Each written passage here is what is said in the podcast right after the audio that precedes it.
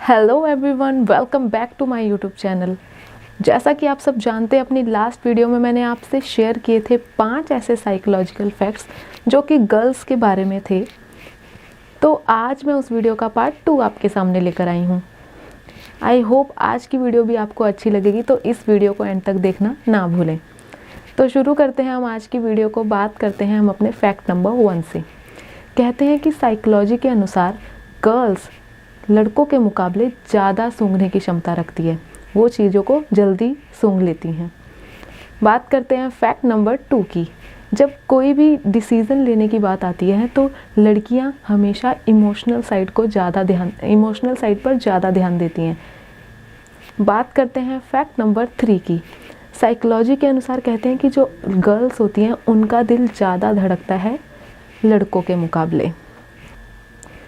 बात करते हैं हम फैक्ट नंबर फोर की।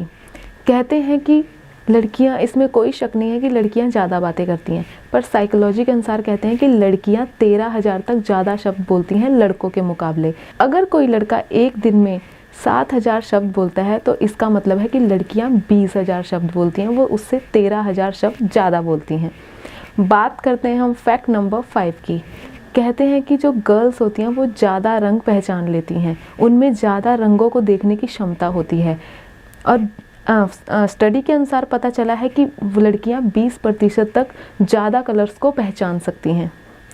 तो ये थे आज के पाँच ऐसे साइकोलॉजिकल फैक्ट्स जो कि लड़कियों के ऊपर थे।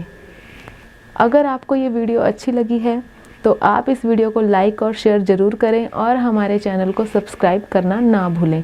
अगर आप चाहते हैं कि ऐसे ही फैक्ट्स मैं लड़कों के ऊपर भी लेकर आई लेकर आऊँ तो आप हमें कमेंट सेक्शन में ज़रूर बताएँ।